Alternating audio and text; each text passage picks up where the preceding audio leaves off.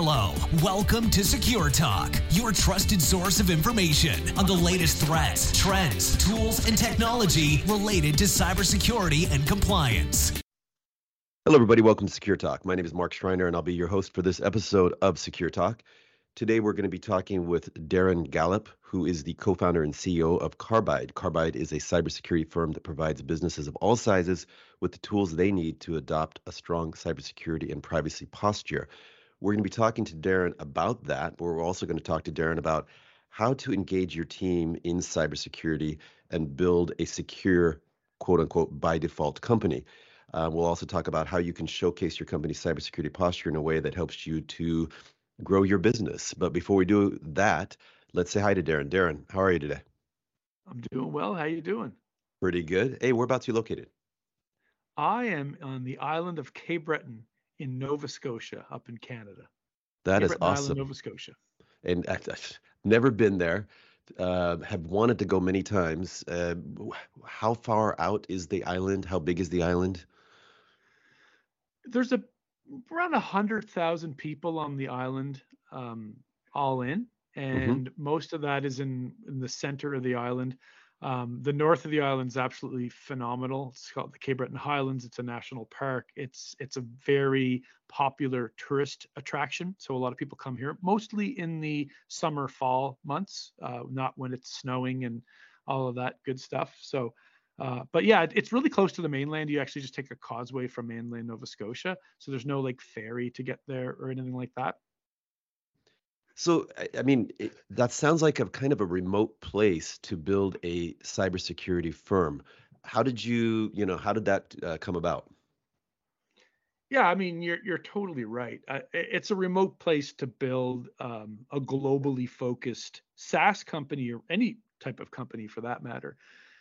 The way I look at it, for me, like this is where I live. So, uh, and and I believe that I, I love building businesses. This is the th- fourth or fifth business, fourth business, I guess, real business that I've built over my career, and I've built them all from here. And my philosophy's always been that uh, this is where I live. This is where I want to be. So I build things to facilitate my life. So, you know, as although I respect the folks that are like, hey, I'm going to go build a thing, and the best place in the world for me to be to do that is this particular city. Maybe it be New York or Silicon Valley or something, and they get up and they move that. But that's kind of not the way I think about things. So, and and in that equation, a lot of my mission in in my sort of entrepreneurial career has been to try to help where I'm from. So you're right it's a remote town and and historically it's a town that has not had a lot of technology and innovation in that regard as an industry and it has survived primarily off of steel plants coal fishing industry legacy industries essentially and i moved out of here right after high school like it was one of those types of things where i couldn't wait to get the hell out of here and I went and I, I moved to another part of the province at first. I ended up in Montreal for a while. I ended up in Hungary for a while over in Eastern Europe. I ended up in Spain and North Africa, Western Canada. And in the end, I just kind of ended up back here. And that experience of traveling and being away was certainly an eye opening experience. And I got to see the world. But then I really longed to being back here. And, and when I came back here, it was one of those situations where I was like, hey, we can do a lot from here. Let's just start doing it. And you know the internet obviously helped that considerably and i think the pandemic even helped that more Yeah, I am fortunate myself that um, I, I consult with three different organizations and I can be anywhere in the world. They don't care where I'm at. They just want me to uh, to do what I do, and I I love that kind of freedom.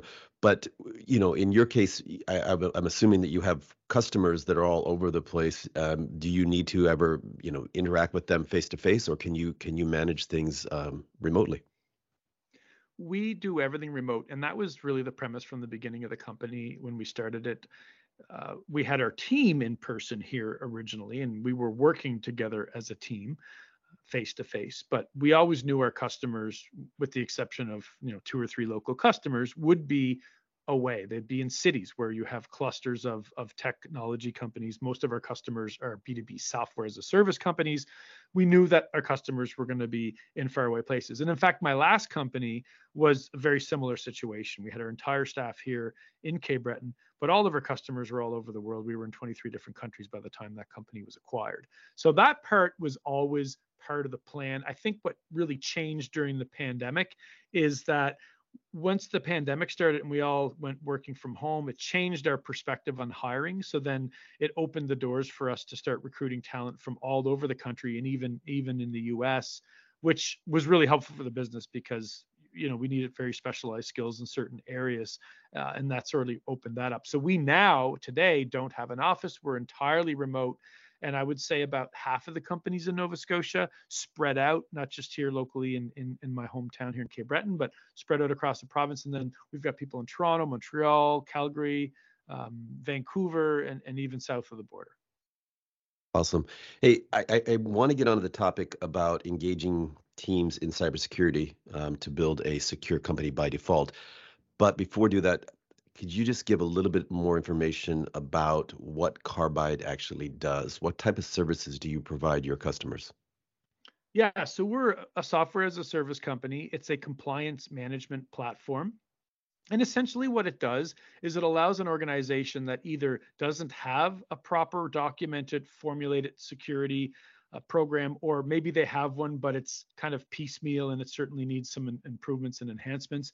What it allows them to do is go in and we pre-populate it with information that we gain through the sales process through discovery and then they're presented the opportunity to give information about what their business does, what types of data it stores, where its customers are, and so on. And then the tool basically generates a set of controls based on a matrix that sort of operates this from the back end that's basically looking at like what what regulations or standards or frameworks the organization needs to comply with, maybe what industries they're they're working with and if there's PII involved where's wh- where are the citizens the owners the data subjects of that of that PII where are they located? And it computes all these controls and we've actually created our own control um, system like our own actual uh, standard which you know there's not that the world needs any more standards but it became a, a requirement for us to really build a tool in a way where it could be intelligent and thoughtful and meaningful. And so, what our tool does essentially is it generates all your controls. From that, there's a policy builder that generates your policies. So, they're not just a standard blanket template, they're based on what controls are being selected um, from the tool. And then, based on all that, it really just maps out all of the different, like a bunch of projects, right? Broken down to, into domains and which areas in an organization, which which roles in an organization would be likely responsible for those particular projects, breaks it down into tasks with examples, templates, just really guides. And then on top of that, we have an educational layer that includes both awareness training, but also deeper security training. So for the people that are going to be looking after security at the developer, the, the, the, software development perspective, or from the network management perspective, or the HR perspective, whatever it may be, giving them some some ability to learn and then from that, you basically, you know, a lot of our customers are looking to get something like a SOC 2 or an ISO 27001, or maybe they have to comply with GDPR. So we can guide them towards that process. We have partners that can help them with things like getting their penetration test program going, getting their vulnerability scanning going. We have integrations with about 130, 140 different platforms that can automate the process of monitoring that controls are active and and and and being applied and and collecting evidence on that. So if you are going into an audit program, you have that. And then we have a reporting center that can you can generate reports that you can share with your customers to really give them uh, some transparency and insight into what your security posture or your privacy posture as an organization actually looks like. Excellent. And I was going to ask you about the automation. So, uh, and did I hear you right that you work with partners and or, or other platforms in terms of doing some type of scan of a company's IT uh, infrastructure or the the, the different um, you know I guess IoT devices and so on to kind of to, to then generate some recommendations to help them to work towards compliance? Yeah, so we have a couple of partners uh, that are integrated into our platform that have specialized skills that monitor security, configuration, vulnerabilities, and whatnot. One of them is a vulnerability scanner, and it's mostly designed to scan, scan websites or web applications or APIs.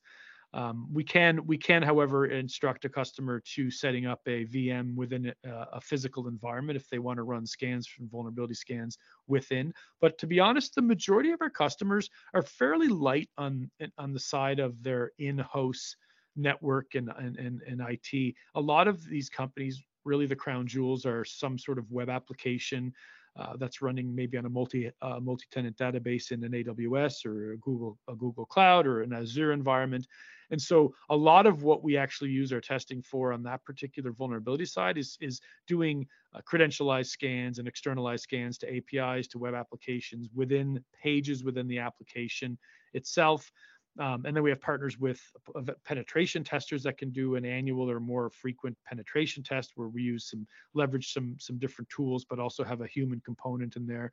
And then we also have tools that will monitor compliance within an environment. So, say for example, if you have a web application hosted in AWS and you're leveraging something like uh, a baseline, like the CIS uh, benchmark for for AWS or, or AWS's own uh, internally built best practices recommendation of a, a, security configuration baseline, we can monitor that that's being respected throughout the, throughout the whole process. So uh, and collect evidence on that.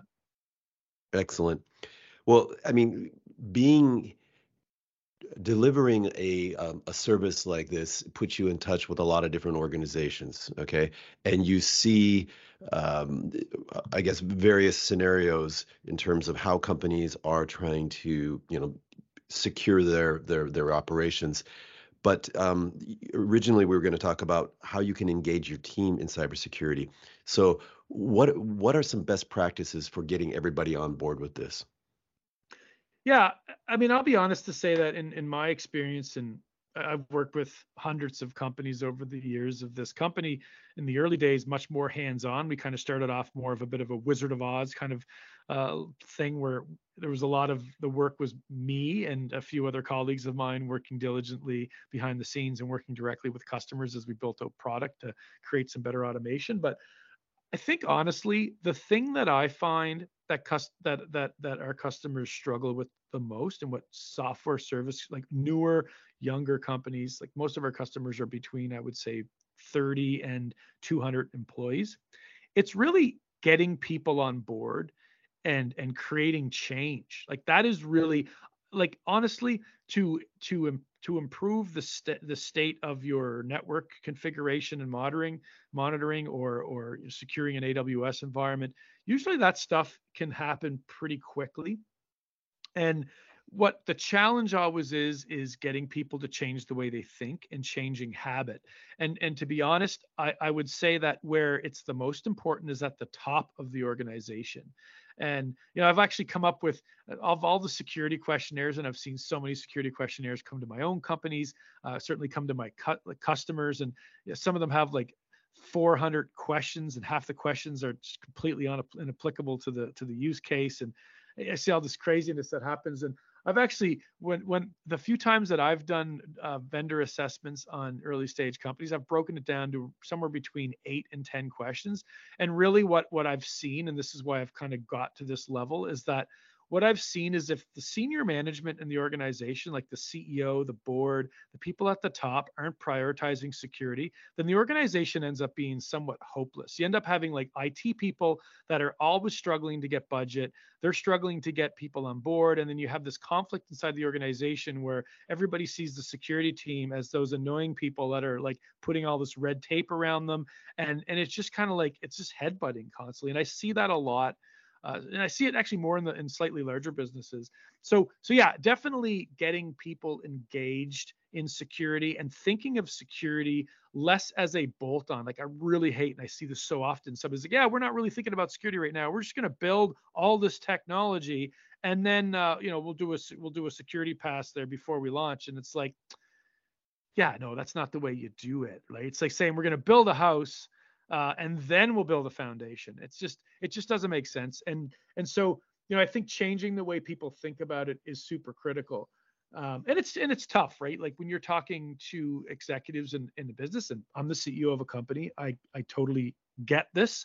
Uh, I'm I'm an entrepreneur before I'm a security professional, and and frankly, as an entrepreneur, a lot of the times your biggest risk is that you will run out of cash before you either you know meet some sort of sales objective or meet some sort of requirement or KPIs to raise your next round of funding. So so it I, I can see why it it becomes seen as a cost center. Um, but yeah, that that's really the the well, biggest thing that I see. Other than you know throwing resources or investments eh, eh, towards security what can senior leadership do to you know to show that hey this is important? Practice it. Don't be the exception. And that's a common thing i see. It's like well you know we're spending x x amount of dollars in security but then the ceo gets up from his desk and leaves his screen completely accessible and you know, or or is that you're at a club after work having a beer and this an executive leaves his phone on the on the table and goes to the washroom or something like that. Like just like practice it. Be an example. Take it seriously and and and participate as well. And that's a really big one. And and then also like the other one is and and and if you I, I refer to this as security theater and a lot of organizations think of it like hey we're just going to do the minimal viable investment and effort we can to pass the SOC 2 audit. Well, when you're doing that, you're sending a message that you're just, this is a sales exercise. It's a theatrical versus an actual security exercise. So doing a little a little bit more than that right and like some examples of that would be making sure the product team is thinking security and privacy by design when they're at the design stage not just building things and then uh, you know running a vulnerability scanner after you deploy it but actually incorporating that into the design do we need this information? What information here is, what risks are associated with this feature?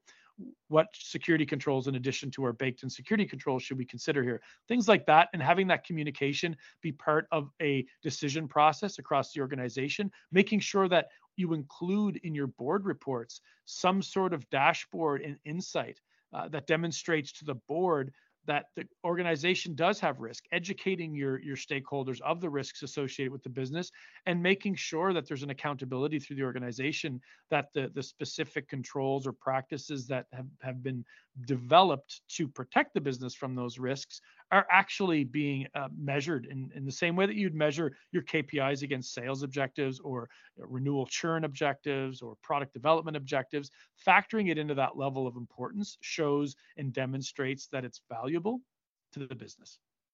I think that's some some great advice. Um, and to your point, where you you know as an uh, as a leader, you actually have to walk the walk. I've seen examples of executives who've said, "Hey, you know, this MFA is, is really kind of a hassle. Can you turn it off? And I'm like, dude, if anybody in this organization should have MFA on, it's you, okay? Because because of your, you know, your responsibilities and and the access that you have to, you know, various data. Um, but so so you know, if if you're expecting the, the frontline people to have MFA on, you should have it on as well. Um, and then to your point about baking security into all the processes, I think that a lot of times people and organizations they look at it as ah it's a hassle, it's a cost, it's an expense. But I know that you have some thoughts in terms of how you can kind of flip that and say, hey, our security can be actually a kind of a unique selling point for us or help us to win business. Could you talk a little bit about that? Yeah, so you know, so when I think when you go from sort of senior management being bought in and you start going looking at the rest of your company and getting the buy-in there, absolutely. If if if you're an organization that stores or processes confidential information or PII, which is most businesses, or if you have a platform where data integrity or availability is absolutely critical, then that is super important to the business's bottom line. So having that factored in and making sure that people in in sales understand giving them giving them the equipment make sure they have up to date reports that shows what the company's posture is if there's a soc 2 or an iso program or what, what the organization is compliant with. Make sure they have those tools and bake those tools into your sales collateral and your marketing collateral in a way that you can reduce those frictions in the marketing and the sales process is certainly a, a good way to do it. The the other thing and i guess this is maybe a little less sales oriented but just a, a, really good practice that I find when it comes to creating awareness around best practices within an entire organization from a human perspective. And, and I always think about awareness training. You know, a lot of organizations they do like this thing where it's like, okay, every year we got to do, everybody's got to watch these same videos over that are like, you know, about phishing and all these sort of standard awareness training concepts. But I find if you take it out of being exclusively the context of your business and make it educational to the point where you're actually educating your employees to understand how these practices that you're teaching them can be applied to securing their own lives, their own financial security, and the lives and the safety of their family. And I, I, don't think there's a better time in the world than we are at right now. We have really huge scams like the AI voice scam, where there's tons of news articles that have popped up just in the last couple of weeks of people receiving calls about, you know, hey, we have your daughter, and then you can hear the voice of the daughter crying and screaming for help in the background, and it's obviously not the daughter, but it's really, really, really convincing, and we're seeing AI really being leveraged in a way where people are there, there's there's a lot of uh, problems financially in the world. The markets aren't really good, and there's a lot of parts of the world that aren't as well off as our parts of the world. And we're seeing the result of that with scams and with the hacking and how it's going right to the the home and the family level. So that's a that's something that really, if you can build an awareness training program, that's what we try to do with everything we're doing. We're teaching people like don't just make it like the boss grilling the employees about what you need to do so we don't get ransomware or crypto lock put it contextually like give them stuff that they can take home and think about after the fact actually educate them give them a greater interest in the practices. Like my opinion on security awareness training is it works and you've done your job. When they go home and they check the firmware on their router or they go change their passwords and implement a password manager in their personal lives.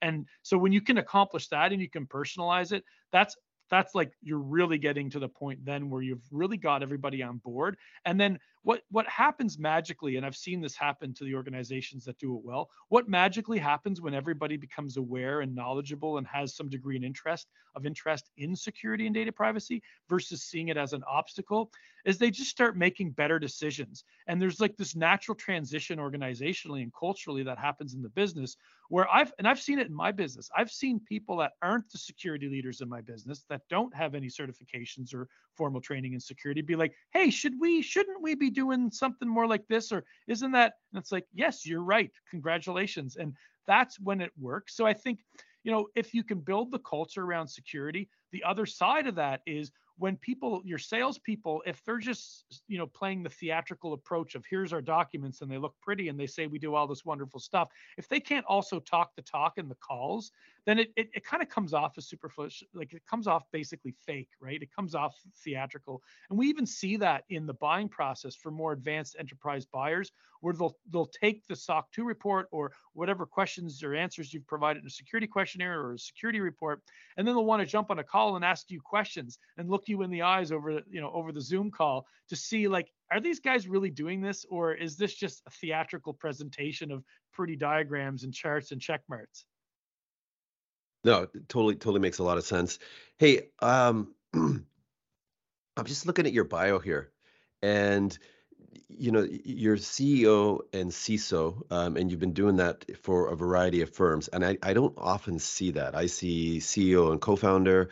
I see head of products. I see head of security, or or CISO, CTOs. Um, but I, I have rarely seen the uh, combined title of CISO with CEO. What came first, the CEO or the CISO, um, and and and how does that work? Yeah, the, the CEO definitely comes first, and and honestly, I mean, is it the best idea? I don't think it is. Like I find that can be sometimes a, a, a, bit of a conflict that that can create. But I think what what it does do is it it's it's establishing an importance in the organization that at the top of the organization there is a person who is looking after making sure that the KPIs around the security program are being implemented and held, holding people at the highest level in the organization accountable for their roles and responsibilities in it. Now, 100%, once we get to a certain size in the business, that I, I would hire a CISO. What I don't like, and I see a lot of organizations do this, is where they don't value security as being something that should be at that level in the business. And so they end up like hiring a very inexperienced person and give them a role like a security manager or a director of security. And yes, that's better than having nobody looking after your security. I, I, will say that. And I've seen cases where there's been very strong candidates in that role.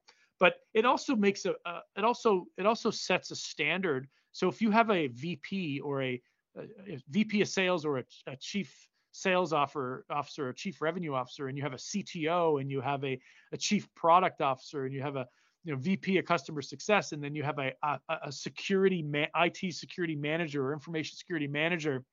It, it really does state the obvious, which is like here's the person that does the what what needs to be done so we can pass our SOC 2 audit versus like let's actually be a secure company and if you're if you're a global focused company building a product for enterprise or government and and your product is going to have a large amount of confidential information over various different regions uh, nationally internationally then I just don't believe that's enough. So I have a security team, and I did in my last company as well, where I where I had the similar role. I hold them very accountable, and and those that team does, frankly, most of the heavy lifting. I really just f- provide that leadership of me being in every security meeting and me expecting to see KPIs and to see accountability in the security program and making sure that I deliver that to my board of directors. Whether every one of those board members sees the value in it or not, it's it's my role to make sure that they see it and they understand it, and that's part of their due care due diligence as board members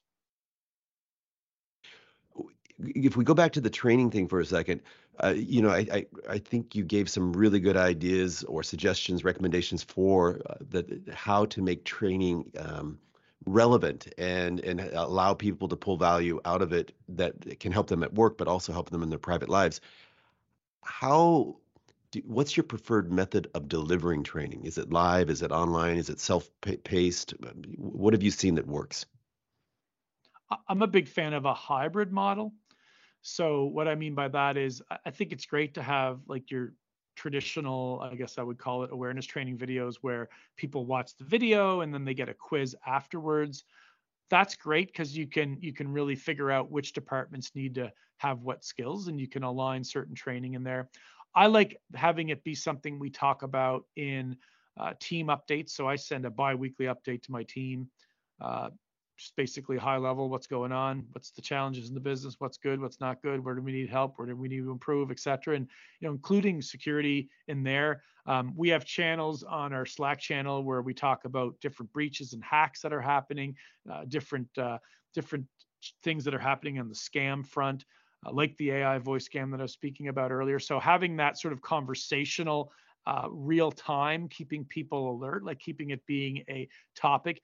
Um, I used to be a big fan of my last company. We used to have things that we would put up like posters in the washroom and stuff. Now we're now we're completely we're completely uh, work from home, so we don't really have that but yeah, I think I think also like depending on the role, like certainly when you're talking to dev teams and software developers, people that are configuring and managing IT equipment, having lunch and learns is great.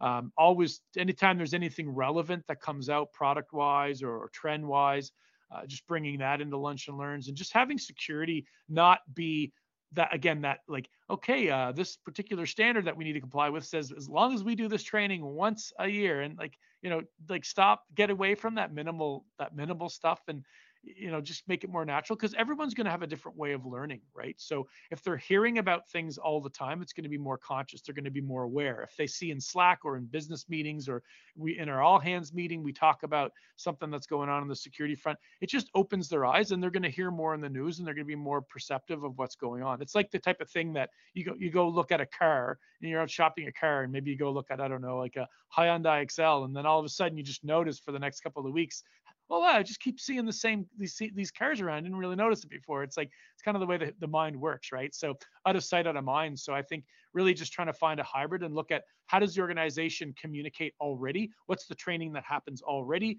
What are the general updates and practices and dashboards or KPIs or things that the team is going to look at and consume in part of their business and incorporate it? So again, not bolt on. Don't just make it like this pain in the ass thing that people have to do that they don't feel is relevant. Incorporate it to the relevance of what the business is doing, include it in the mission, include it in the goals of the organization, indoctrinated into the business.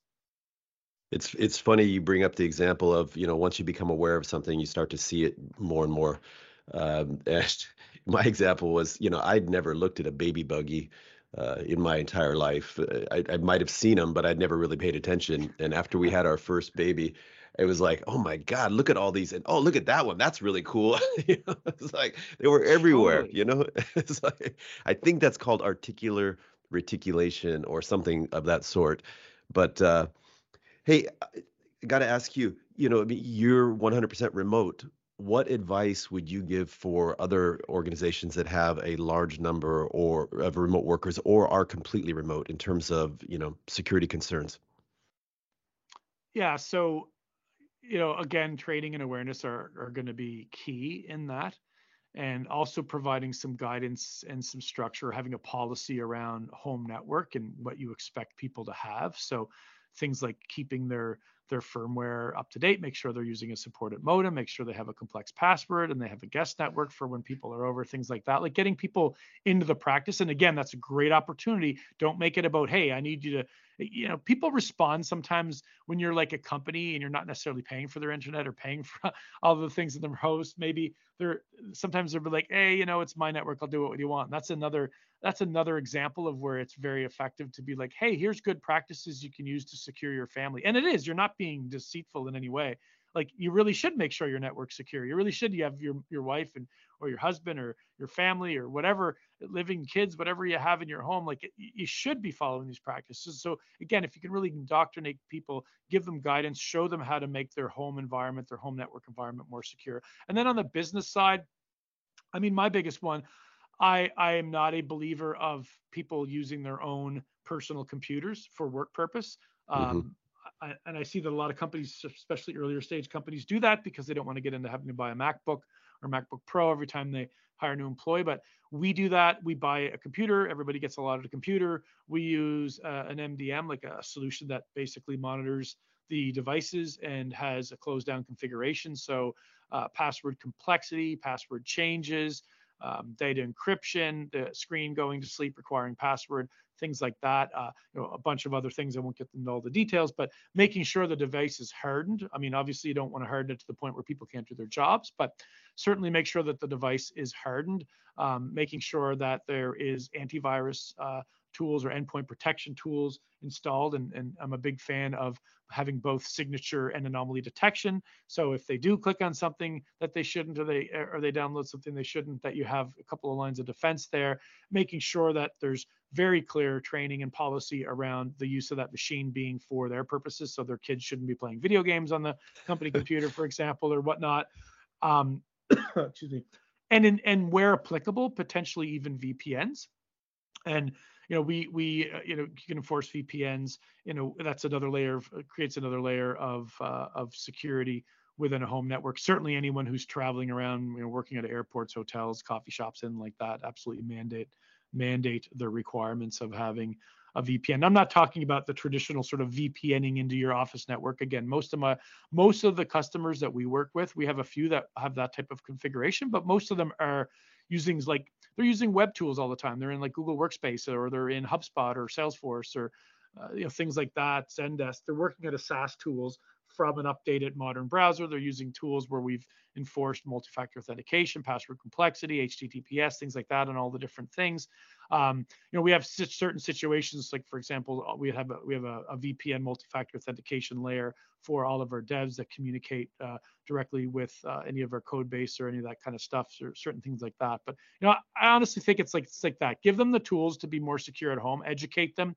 Give them guidance on how to make their home environment more secure give them the training so they're practicing and harden their computer and make sure that there's there's rules and expectations and that you can hold them accountable to that. That's the biggest. I don't i know i've, I've had this conversation once with the ciso of a very big bank and it was a very different conversation because their conversation was like how do we trust that people aren't like taking screen taking pictures on their phone of of you know confidential information or you know otherwise uh, getting the data away from or just sitting there writing it down or whatnot if we can't see them right? So it's like that concept of like, if you know having cameras. And it's yeah. like yeah i mean there's a certain point in your business where you do have to trust people. Like the bottom line is people can do bad things and if there's people that are inside your business. So i think this comes down to the processes that that you use to select people and and you know, it's funny when every time I say to a customer, "Hey, you got to go get to do a background check on all your employees," and they kind of get people get weird about that. They're like, "Oh, geez, these guys have been working here for years. Like, I don't want to ask them that." And like they get nervous, and then employees get nervous, like, "Oh, maybe they got a DUI 20 years ago or got caught with a with a marijuana joint in their something in their pocket in university or something." It's like, okay, well, you, you don't have to fire them because they have a criminal record. You just don't want to make you want to make sure they're trustworthy. Like if somebody had a you know a misdemeanor of some sort 20 years ago or something like that, you don't you know, just message it properly. But you know, selecting people, looking at their background, being being aware of their character, and and you know, it's funny. Like, I can't remember what study I was reading, but it totally makes sense. And it was a study that talked about how um, you know treat your employees well.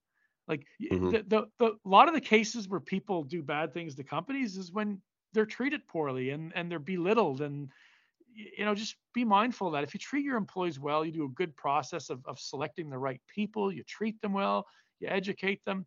Um, yeah i mean I, I think that's really really key. There is always going to be a risk. I mean the reality is like with this stuff is that you can never be risk free you can only mitigate risk but you have to be careful because you can't mitigate risk down to the point where the business can't function and people don't want to work there. So you do have to be mindful of that and you have to create you have to create a, a good working environment. I mean you know say like this is i mean put my ceo hat on the objective of the business is not to be entirely secure all the time. That is the objective of the business is to build a business and generate revenue and build build build you know employment for the people that work there.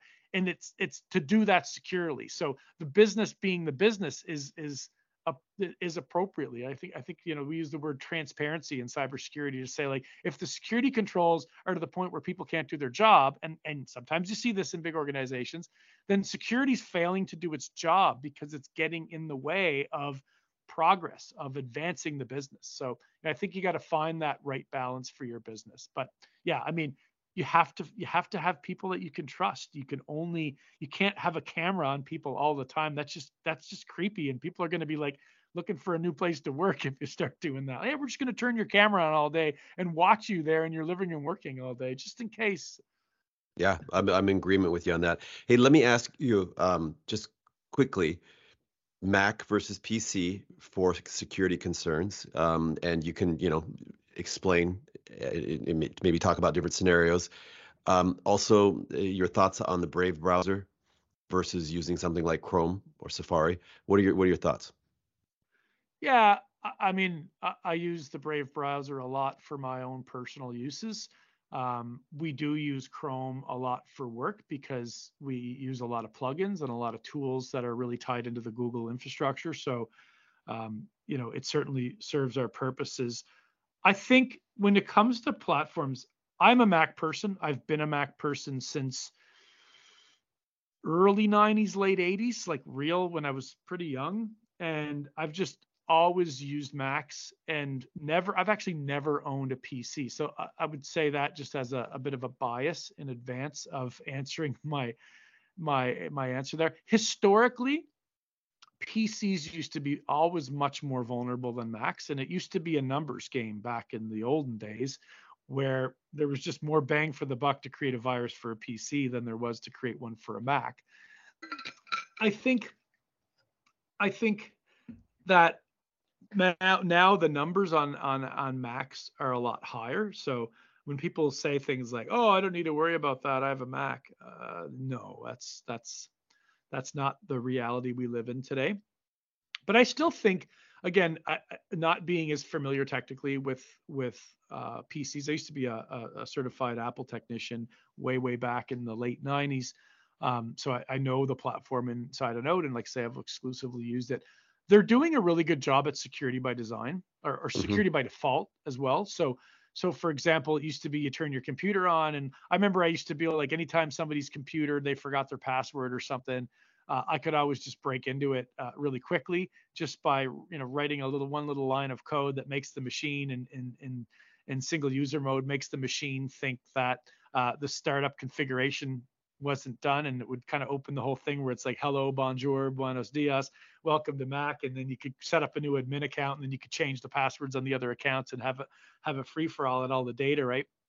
But you know the last couple of years they've really hardened down the machines. Like i got my most recent mac last year and i was super impressed. Like the uh, FileVault encryption was by default uh, like a lot of things. We actually had a machine where we had an employee leave and they gave us the machine and and they didn't give us their password to to uh, get into it and we had a real we had some really smart people that are really good at hacking into to devices have a real hard time get that machine going let's just put it that way so i, I would still say uh, they do they also have some really good uh, baked in um, uh, antivirus protection. It doesn't come with like a, a, GUI, so you can't like go see like what's going on. But uh, it's yeah, I think it's I think it's still pretty pretty solid. We've never in all of in all of the years of both of my companies, we've never had the only time we had a couple we had a Mac or a few Macs infected by any type of malware has been uh, actually when in my last company when we used to have uh, Microsoft Office um, installed on the machines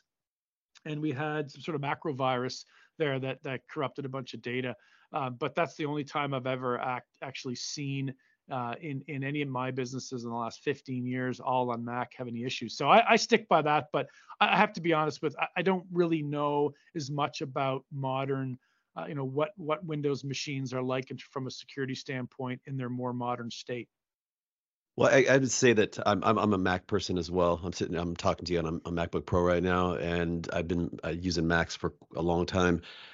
that said, I think that the the Microsoft ecosystem, when you talk about Windows 10 and their their devices that you know are kind of fully integrated in that platform, have made um, a lot of gains. And the this is not just security related, but in terms of usability, the new surfaces um, that look very similar to the uh, the, the MacBook Pros.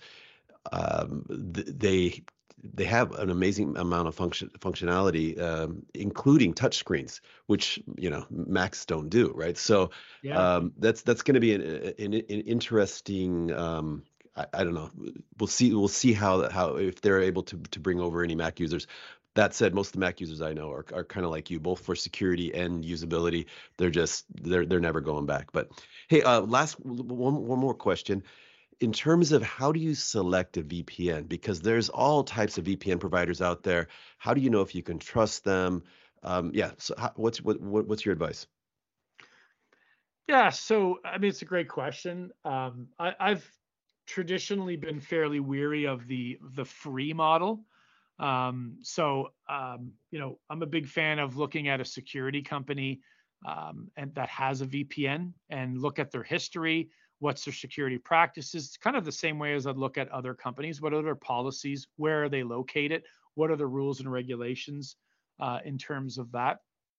And, I, and also it comes down to your use case too. Like, why are you using the VPN? In in most of the cases that I work in, it's usually to secure um, the transmission of data over a an uncontrolled i like to call it an uncontrolled network. So a network that you don't know maybe it's secure maybe it's not um, might be a coffee shop might be a, a, a WeWork facility or a shared office space.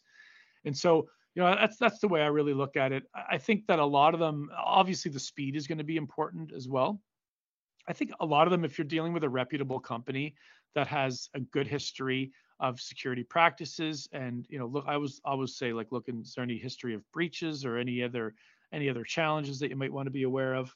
But yeah there's a lot of options and and we've used a pile of different ones. In my personal life i've used uh, personal uh, pi pia personal internet access was one that i've used. I know my wife uses that one um, and, and, and you know that works really well from a personal perspective.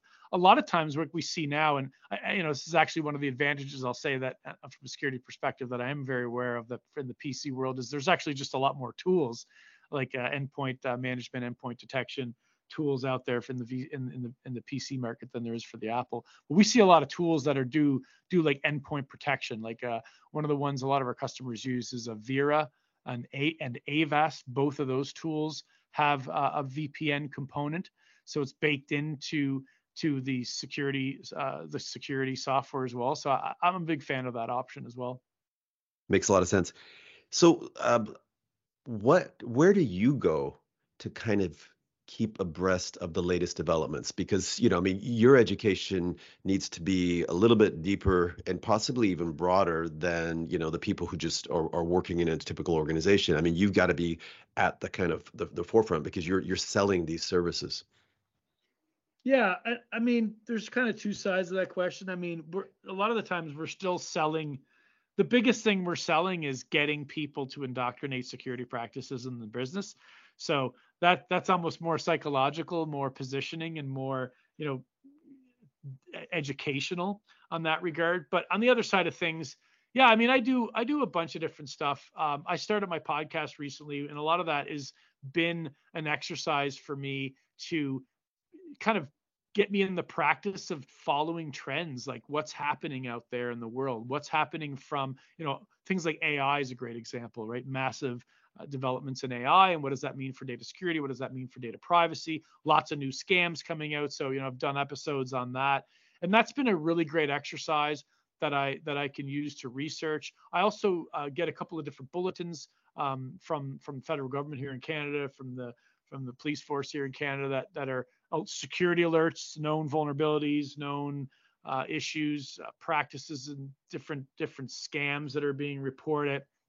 And we have a channel internally, which is for me and but also for my whole team, because they too, especially those that are customer facing and product uh, developing folks, need to be aware. So we talk about a lot of you know what is what are the trends? What are the concerns? What are the risks that are coming up? What are the new threats in the in the landscape? And what are the new tools that are coming up? What are the new best practices that are coming up right? So so it's kind of a it's kind of a hybrid uh, not too different to my my approach on on how i think uh, you know people should do awareness training. It's like um, and and the other thing you know the other thing like more formally I'll, i usually do another cert like i did a cert last year i did the a privacy cert and and uh, I'll probably do another certification this year or next year. Just kind of force me to have a goal in mind and and and read some curriculum and and do that. So it's kind of a hybrid of all that. I also listen to listen to podcasts uh, in the space and and have a lot of different watch a few different folks like uh, that have that, that are talking about new cutting edge stuff. So um, and and my LinkedIn has become a really good one as well. So I've gotten in the practice of posting on LinkedIn, and part of that has been reading what other people that I respect in the industry are posting, and and it kind of just great to think. It just kind of evokes thought, and and and, and reading the comments that people that are practitioners in the space, like people that are CISOs of different companies, and talking about different things. I find that a, a really great way because I find what was being talked about a lot of the times in social media, and certainly more so LinkedIn for me seems to be a really a really popular place for this these days. But people are talking about, you know, they're not talking about the standard old school stuff. Uh, they're talking about like what's happening in the world. So it, it it it it's it's a really great way to keep up to date, and that also sparks tons of ideas that. You know, for my podcast, I'll, I'll see a, a news article and then some really great commentary from a bunch of experts, and then you know think about that a little bit, and then all of a sudden, then I'm sitting down Saturday morning uh, recording a podcast about that for for my list my my viewers and listeners. I think that's some excellent advice and a, a great system to kind of keep keep aware of what's going on out there.